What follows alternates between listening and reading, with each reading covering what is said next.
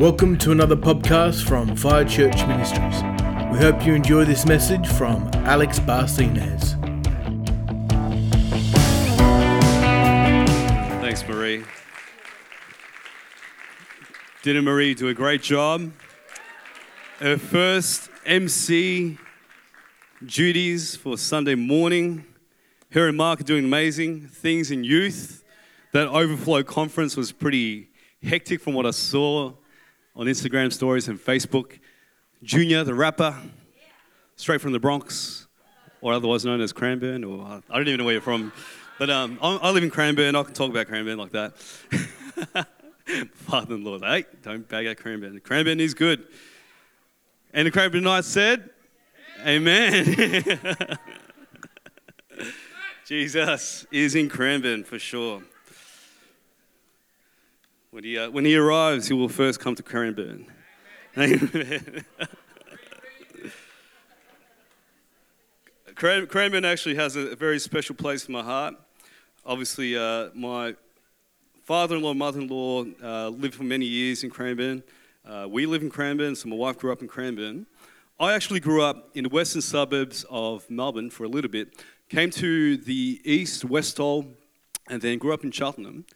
And church kid uh, for many years since I was about eight years old, and actually didn't get saved until I was 18, about to turn 19, in Cranbourne, out of all places. Cranbourne Masonic Hall, youth group being held there for the very first time. The pastor's kid that I grew up with uh, was a rebellious teenager, but came to his senses, came to God, and uh, went to the Masonic Hall and held a youth meeting. But, uh, you know, for those who know that kind of background with the Masons, uh, God is more powerful, right? And so I was radically saved and set free from a few things, and it took a, it took a couple, couple of years to kind of like just understand who I am in God, and uh, I, want, I want to share a little bit of that this morning. But um, I still look back at Cranbourne Masonic Hall and having kind of like this, almost like a heart attack with the, the love of God just, just pounding on my heart, saying, "Come to me, son, come to me." And that's one of the one of the biggest encounters I've ever had with God. And um, you know, I drive past there quite often, and I just sense, and I said to Tony, my father-in-law, Let, us just go in there when it's crowded one day, because car, there's cars at the car park, and I think there's some sort of um, retirees dance club or what, whatnot. But let's give them the, the, the party of their life, eh? And uh, just take over with the gospel. Jesus is King. Let's pray. Father God, we just thank you for this morning, which you have prepared in advance. We thank you, Lord, for your spirit, your love, your power, your authority. So, right now, God, I pray that you just speak through me, Lord. I know there's no accidents in you. I know every heart, every ear, every mind that is going to hear your word today is on purpose. Thank you, Lord. Do the work that you have already set out to do, that you've planned for ahead of time. Let there be transformation. In Jesus' name we pray. Amen. Amen. So today, as I've been uh, praying and preparing for this morning, I, I, I sense that God wanted us to get into Judges 6, the story of an unlikely hero, Gideon, and, and Judges 7 as well. And I, I share that I grew up in church, and um, you know, I'll share a little bit more of that later on. But we see Gideon in, in Judges 6 found in a place where you, you wouldn't really see or find a hero. And I'll, I'll explain soon. But there's trust lessons from these two chapters that I want to share with you guys that God is still good, even when times are tough. Because we pick up Judges 6, right after Judges 5, where we see the fierce warrior Deborah leading Israel, doing all those brave and mighty exploits. And so, women of the house, be encouraged. You are a weapon for God. You are a tool in the mighty hand of our King Jesus. And chapter 5 finishes with 40 years of peace for the nation of Israel. But as it goes, like human nature, when things are good and go, things are going up, kids are being fed, the land which they possess was being produced and harvested, and crops were growing, cattle and sheep and goat were multiplying. things were going good to the point that they forgot who their God was. In fact, the main issue was they started to worship the God who inhabited that land, a false God who wasn't even real, the God of the Amorites, breaking the first and second commandments that you shall have no God but me, and you shall create no other idols and worship them. So we see that in Judges 1 that God had given over Israel into the enemy's hands. And let's, let's pick it up. Judges 6, New King Jimmy. Then the children of Israel did evil in the sight of the Lord, so the Lord delivered them into the hand of Midian for seven years, and the hand of Midian prevailed against Israel. Because of the Midianites, the children of Israel made for themselves the dens, the caves. In other words, they hid in the dens, the caves, and the strongholds which are in the mountains. So it was whenever Israel had sown, Midianites would come up, also Amalekites, and the people of the east would come up against them. Then they would encamp against them and destroy the produce of the earth as far as Gaza, and leave no sustenance for Israel, neither sheep nor ox or donkey, for they would come up with their livestock and their tents coming in as numerous as locusts. Both they and their camels were without number, too many to count, and they would enter the land to destroy it. So Israel was greatly impoverished because of the Midianites, and the children of Israel cried out the children of Israel cried out. It took him seven years, right? It's kind of like a picture of how we are as, as people. We can get so stubborn at times. It takes a while for us to really come to our senses and re- really understand that we need God in our lives. For some of you this morning, it's like that. It's been a long time since you've come to God since you've opened up your Bible, since you've talked to God, or perhaps you don't even know God in, in this place. I'd love to introduce you to Him later on. But it's like that. Things get tough. But God would use tough circumstances and tough situations to bring you back to Him because He longs to be at the center of your life. He doesn't put the finger on you and, and, and look down on you. And so, if you have walked away from God, if you are sinning, if you aren't in His will, and you know it, and you look around, things are bad, don't blame God, but look to God to help you. Because God loves you, and he, he will use those circumstances to bring you back. Learn this from Gideon. Every experience in life is a test, and every trial in the lives of God's people is tailored to draw us closer back to Him. And if you don't believe me, let's turn to Proverbs 3 11 to 12. It says this Do not despise the Lord's instruction. It's, up there, it's on the back, but there it is.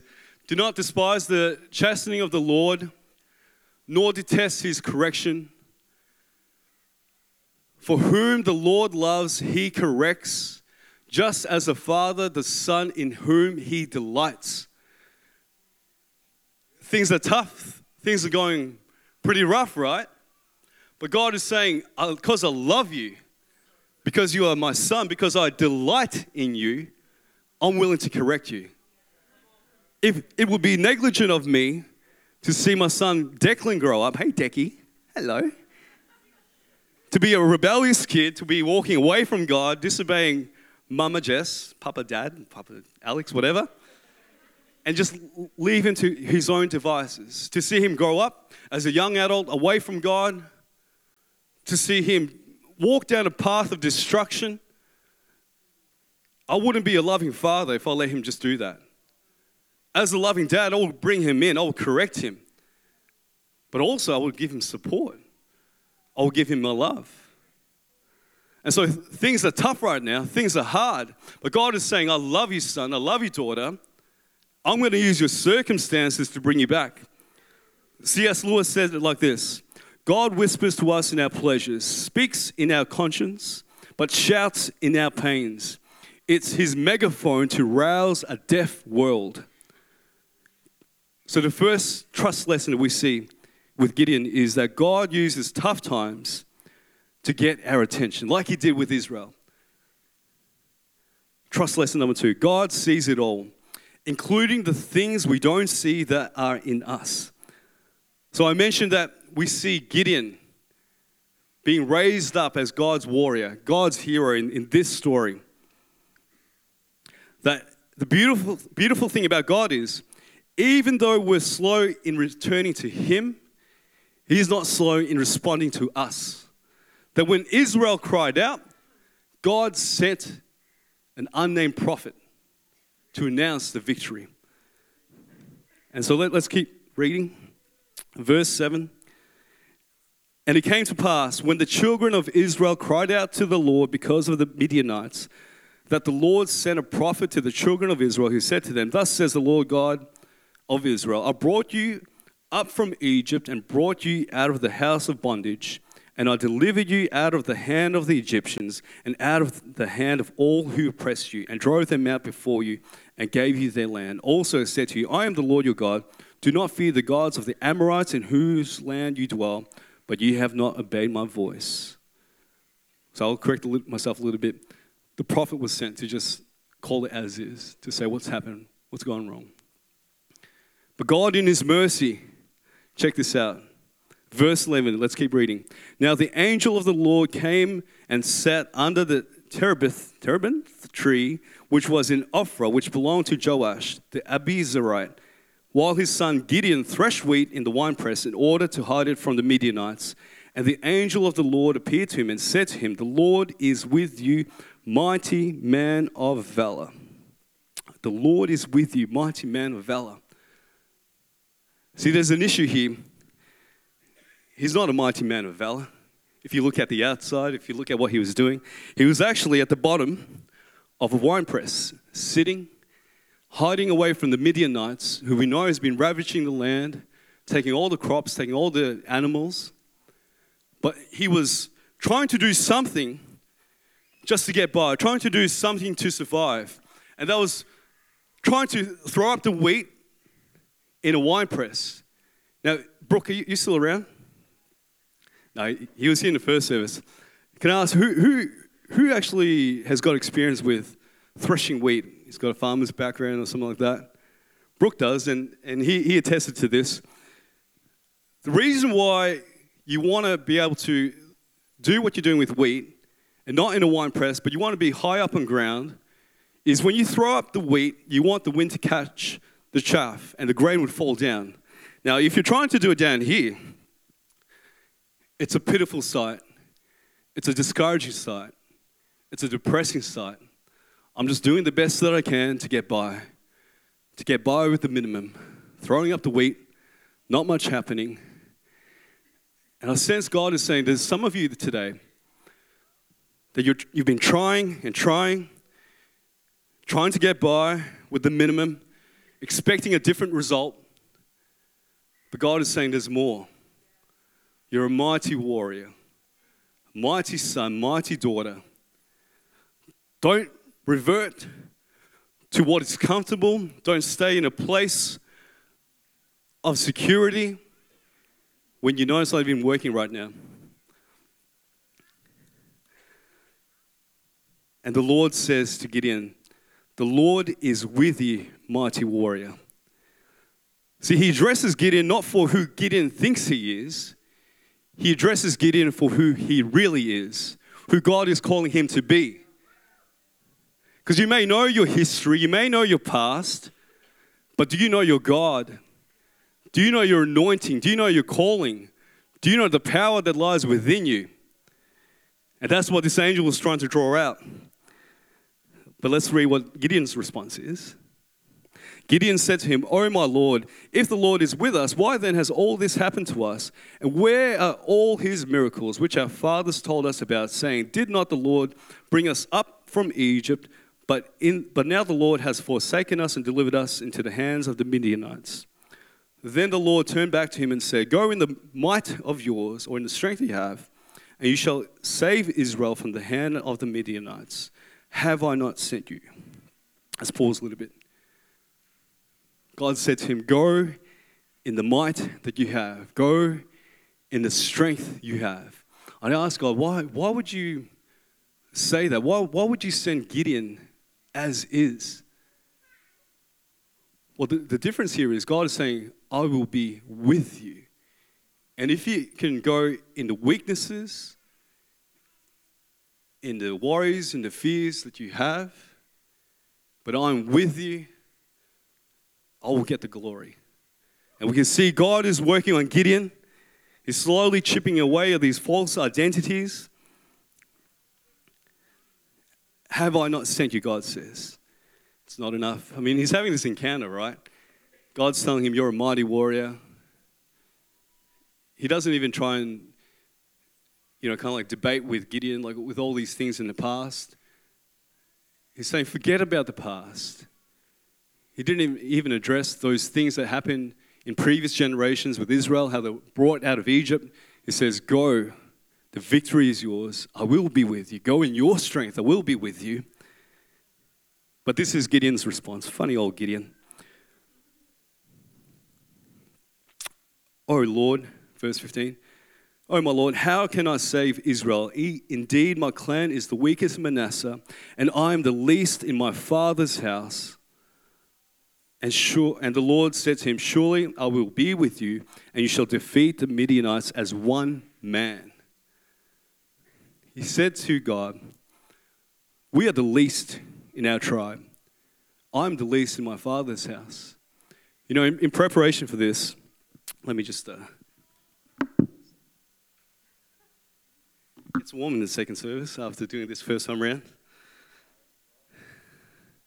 Fire of God or temperature, getting hot. Maybe both. Um, he says, We are the least tribe in Israel. I'm the least in my father's house. Preparing for this, God reminded me what happened when I was about growing up in, in a church similar to this. It was a Filipino church. See, mom and dad, they separated when I was about seven years of age, and dad found God through a born again church. And from about age eight upwards, we started to attend church and Sunday school. And I used to be a rebellious kid and run away from the Sunday school teacher and hide behind cars and throw pebbles the other direction, and she'd run off that way. I can only see now how hectic that would have been for that poor lady. Imagine all the uh, ACC safe churches guidelines broken, that incident alone. And dad was a bit of a troublemaker. He, had been kind of hurt, he'd, he'd gone through, uh, was part of the army and maybe some stuff carrying there. And he, uh, he would do things to purposely just cause a bit of a stir. He gave us a t shirt. Often we wear t shirts not knowing what the meaning was, being that young euphemisms about swear words that didn't actually spell, spell the swear word and uh, drug paraphernalia is cartoon to make it look innocent. And I would wear those t-shirts and adults would just look at me and just shake their heads. And, and dad was never into his drugs or anything like that, but he, he was just a bit of a stirrer. And so when I was about 14, one of the uh, friends that I, I knew from church, we were at this family gathering, whole bunch of different church people at this party. And his mum, in front of me, said to him, I don't want you hanging around that boy, that Alex.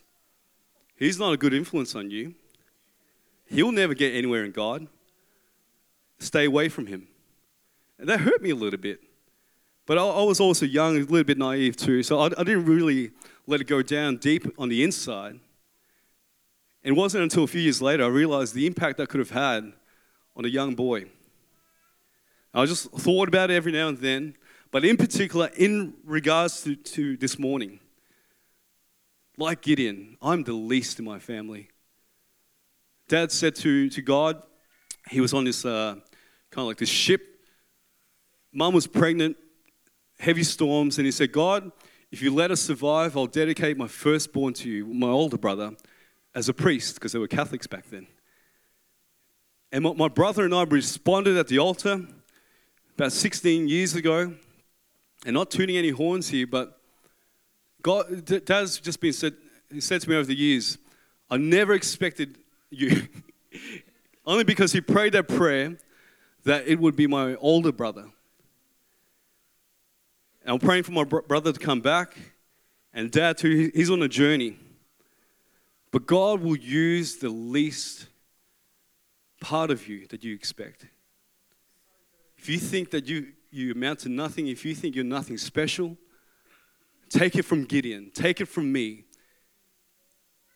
If you do the things that God has asked you to do, if you press into His will, in His calling for your life, God will use you. And there's a lot of things that Gideon did, which I'll unpack today to help you understand what worked for Gideon. So, the angel of the Lord was sent by God to help Gideon understand his true identity. Because Gideon was hiding, right? He wasn't a warrior, at least on the outside, not even in his thinking or his heart. He was actually a, a warrior, W O R, double R, double R, I E R. Is that right? No time for a dictionary right now. He was worried. He was hiding. He was in fear. But God called him a warrior. God was chipping away at his false thinking and his false identities.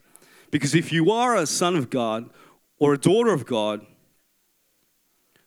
God says that you are his child. John 1:12. If you're taking notes, feel free to look this up later later on.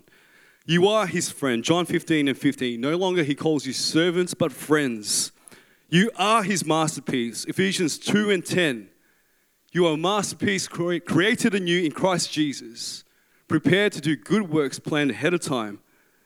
You have been justified, Romans 5 and 1, freed forever from condemnation, Romans 8 and 1. Therefore, now there's no condemnation for those who are in Christ Jesus. You are adopted into his family, Ephesians 1 and 5, and your citizenship is in heaven. Philippians 3 and 20. You belong to God. 1 Corinthians 6 and 20. Never to be separated from his love. Romans 8 and 35. You are, I want to get back to you are a citizenship. Your citizenship is in heaven. Philippians 3 and 20. Meaning that when this life passes, you open up your passport, you got the visa cleared for heaven, you're in. But during worship, I didn't share this in the first service. I sense that God wanted to highlight what it's like to be a citizen of, of another country, right? And in other countries, there's embassies that represent the values and the, the cultures of that country which you have citizenship in.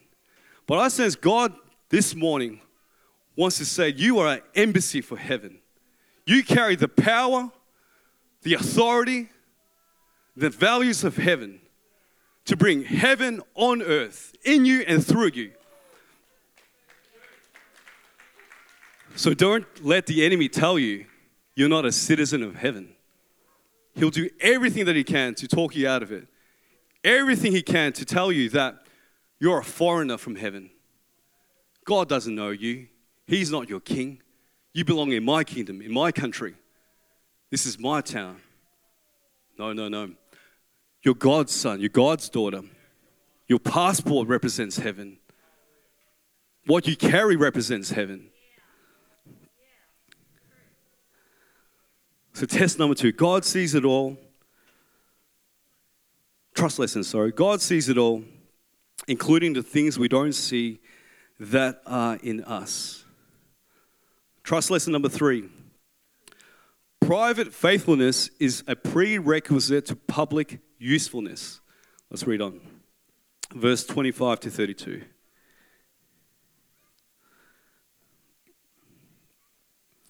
Now it came to pass the same night that the Lord said to him, Take your father's young bull, the second bull of seven years old, and tear down the altar of Baal that your father has, and cut it down, and cut down the wooden image that is beside it.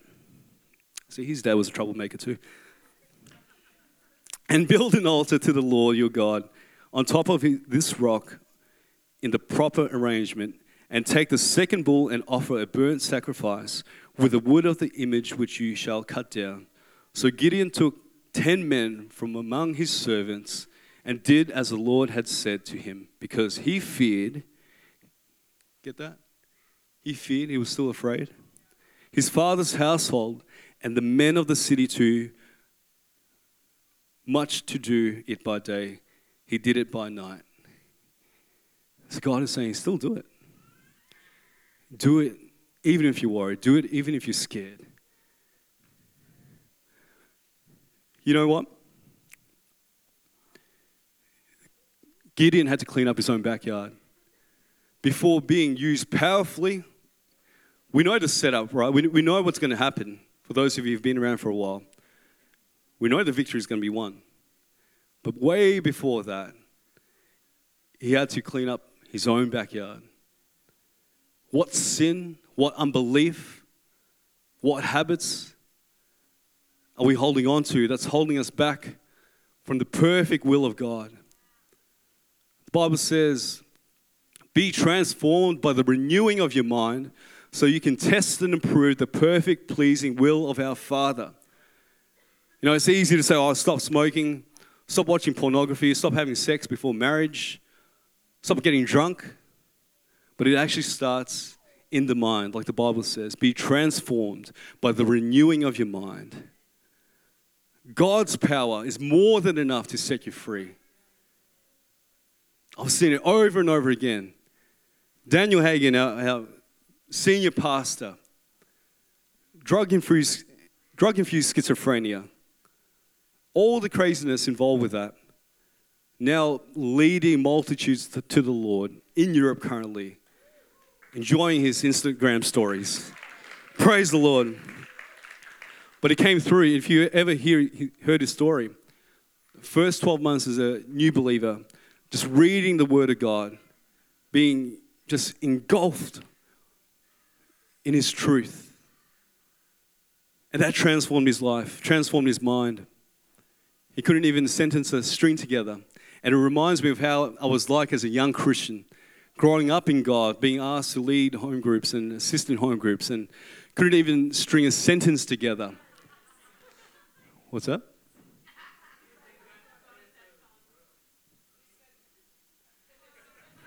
I did it in the first service, I think. Couldn't even string a sentence.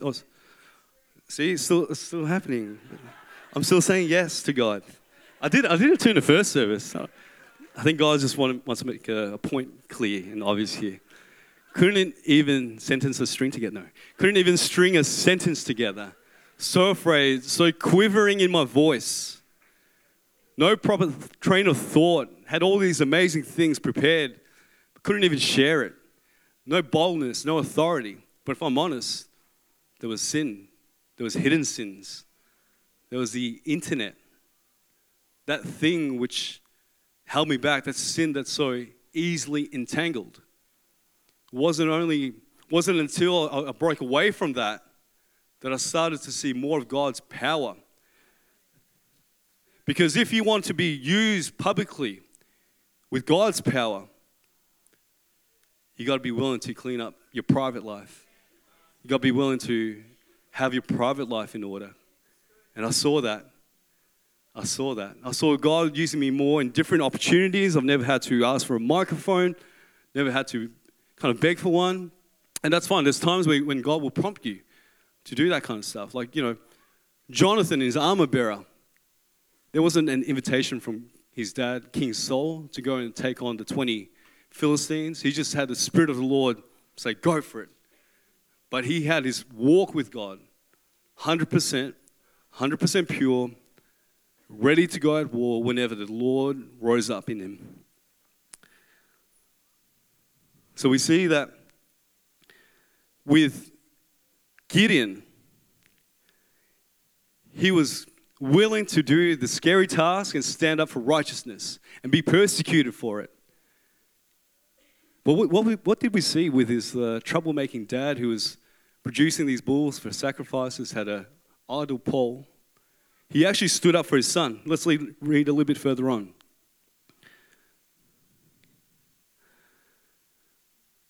Joash, the dad, said to all who stood against him, Would you plead for Baal? Would you save him?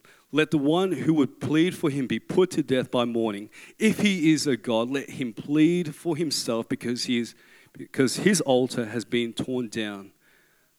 Therefore, on that day, he called him, talking about Gideon, Jerubbaal, saying, Let Baal plead against him because he has torn down his altar.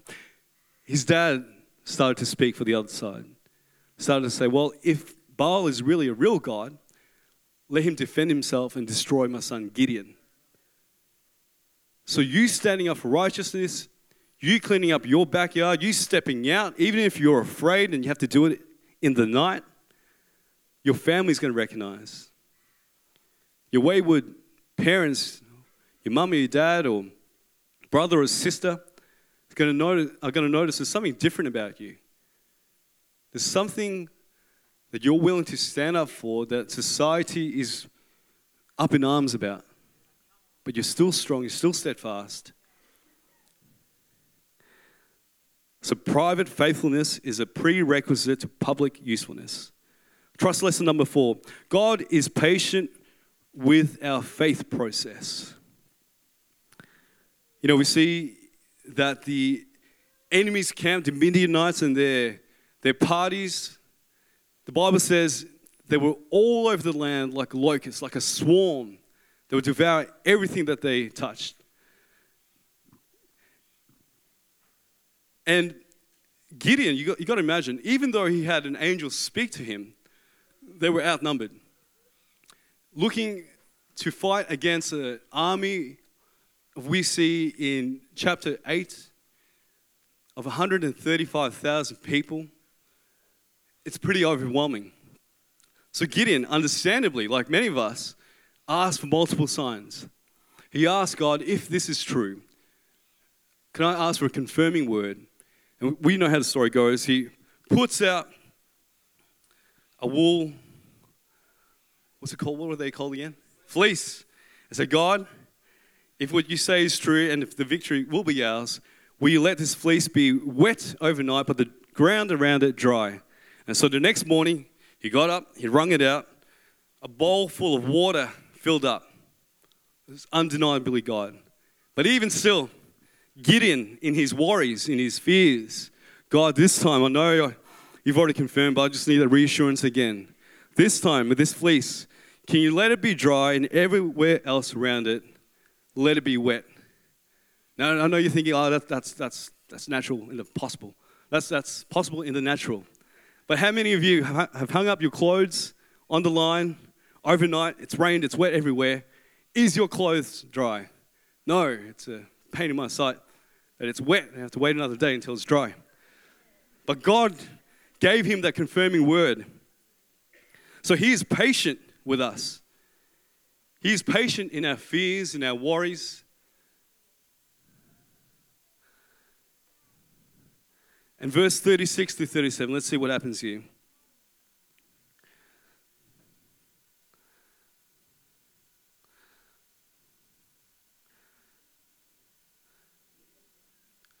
No, no, sorry. Let me uh, skip ahead a little bit here. So God confirms through these events, even through his worries, that he's going to do it. And we see that God is starting to bring about this confidence in Gideon that Gideon will, in fact, have this victory. And God will show you the same patience as well as you seek His face, allaying your fears so that you can grow into a confident woman and man of God. You know, in our last young adult service that we had in our previous church, I had this thought is God really real? And I knew it was the enemy, I knew he was just harassing me.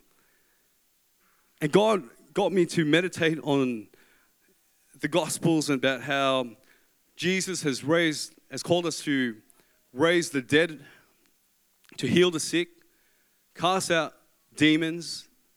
I was meditating on that all day because God had actually healed my knee from ligament issues, couldn't even walk on the flat without feeling pain, let alone climb a set of stairs. And one month before I received my healing, had plans to go to Israel, Egypt, and, and Jordan to climb mountains. But I couldn't even walk on a flat. I always had to wear a knee brace. But God healed me. And every time I would see someone with the same issue, I would pray for them. I'd see them healed more often than not. So I was just meditating on that, holding onto that hope. Yes, God, you are real. No, no, the enemy is harassing me right now.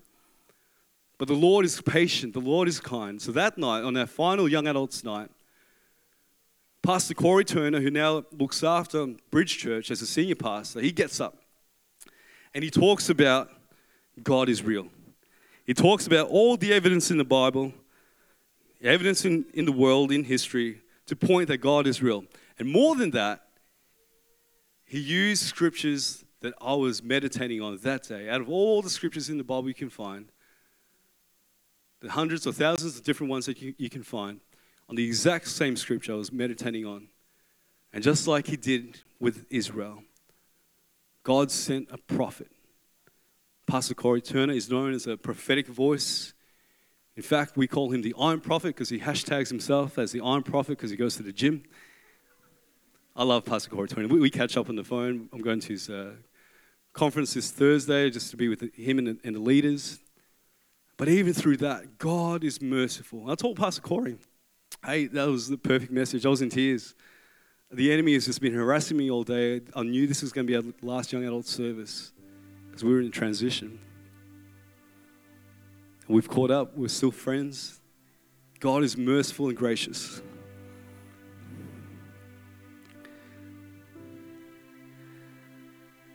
Number five, trust lesson number five. Success is determined by God's power, not ours. Gideon was ready to rumble.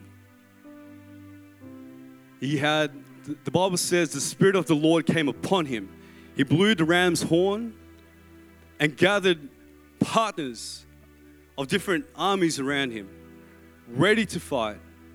32,000 willing men ready to fight. But the Lord said, There's too many of you. What a funny statement. There's 135,000 of them, 32,000 of you. There's still too many of you. And he said this because if you win, and which you will win, Israel will say, We did this in, in our own strength. They won't give any glory to God. So God said to Gideon, Turn to the army and say, If anyone is afraid, let him turn away now. 22,000 people turned away. But you got to wonder, they were afraid, they turned away. God easily dismissed them. But the man leading the charge was still afraid. We see that after, after this, this uh, incident. He was still afraid. What makes the difference between the 22,000 who was afraid and Gideon, Gideon who was a leader? The difference is when those men were afraid, they turned their back, they walked away. When Gideon was afraid, he went to his knees. He sought God. He asked God for a sign. He didn't give up. He didn't back down. He continued in God. So he's left with 10,000. But even still, the Lord, in his funny ways, said 10,000 is still too many. Have them come to the water and separate them into two groups those that drink directly in the water with their mouths, and those that ladle the water into their hands and lap it up like dogs. So after all that, you, you got to imagine Gideon, he's probably hoping for the majority were kind of like lapping it up. But he noticed there's only 300. God was going to use only 300 to defeat 135,000 men. The ratio to that is 1 to 450. It's an impossible victory. But the Bible says, with man, things are impossible, but with God, all things are possible. So God is saying, even if you look at your situation, as hard and as impossible as it looks, with God on your side, you are the majority. But we see Gideon still afraid, right? Probably even more so now 32,000 down to 300. What would you do if God put you in that situation? Because I sense God is saying that there's some of us that's been running in our own strength. He's saying there's more. You're comfortable, but there's more. But He's going to do a work in you. He's going to use tough circumstances. He's going to ask you to strip certain things that you've held on to that makes it so comfortable because there's another level of glory, another level of authority. But He's going to do it His way.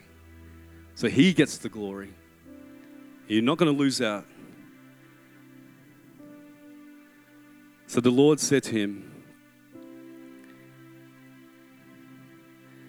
verse, chapter 7, verse 9, it happened on the same night that the Lord said to him, Arise and go against the camp, for I have delivered it into your hand. But if you are afraid to go down, go down to the camp with Purah, your servant, and you shall hear what they say and afterward your hands shall be strengthened to go down against the camp. Then he went down with Purah, his servant, to the outposts of the armed men who were in the camp. Now the Midianites and Amalekites, all the people of the east, were lying in the valley as numerous as locusts, and their camels were without number, and the sand by the seashore in multitude. What a scary sight, hey? God's asked you to just check out what they're going to say, but you see the enemy and then, and when Gideon had come, there was a man telling a dream to his companion. He said, I have had a dream to my surprise. A loaf of barley bread tumbled into the camp of Midian. It came to a tent and struck it so that it fell and overturned, and the tent collapsed. Then his companion answered and said, This is nothing else but the sword of Gideon, the son of Joash, a man of Israel. Into his hand God has delivered Midian and the whole camp. And so it was when Gideon heard the telling of the dream and its interpretation that he, he worshiped. He worshiped. He returned to the camp of Israel and said, Arise, for the Lord has delivered the camp of Midian into your hand. There's a few important things here that God wanted to do. Gideon was still afraid. You still may be afraid, but do it anyway. Tell your neighbor next to you, I'm scared, but I'm doing it anyway. It's let me down in the past before, but I'm going to do it anyway. I'll try before, but I'm going to do it anyway. I had no clue what I was doing, but I'm going to do it anyway because God has asked me to do it. And if God be before me, then who can be against me? And so we see the enemy often will come into our ears like he did that, that day, last young adults meeting, whispering lies, trying to dismantle the identity that I have in Christ Jesus. Because he knows the power that you carry. Like the enemy's camp, Gideon heard it firsthand when he crept up. He's a powerful warrior. He's a powerful warrior. The victory is theirs. Do you know the enemy knows your potential more than you do? Isn't that funny? He knows the power you carry, and that's why all he's got is lies to trick you, to trip you up. When he's done that, he'll take another step forward. But before that, he knows the power you carry, He knows the potential, He knows who's in you and what you're capable of. So sometimes we have to thank God for our enemies because they bring us to our knees. We say, Thank you, God, that you are true God, that I will rely on you. I thank you, Jesus, that you are going to bring victory, God. Thank God for your enemies because you will receive a blessing. The Bible says, He prepares a table before me in the presence of my enemies. The more hard it is to win, the more glory there is for God. So He uses hard circumstances to bring out glory, to bring you closer to Him, so that you're at the center of His will, so that He grows you to mighty powerful man or woman of God. And we see it's in God's power. So Gideon gets the 300 to surround the camp of the enemy. And he said, At my watch, I'm going to blow the ram's horn and break the clay jar, and you do the same. And as they did, the enemies looked around, they got worried. The Spirit of the Lord caused them to turn on each other, and they slaughtered each other. Only 15,000 survived. They ran off. We know the Bible says that they took him. Gideon and his men pursued him. But I want to land on this point.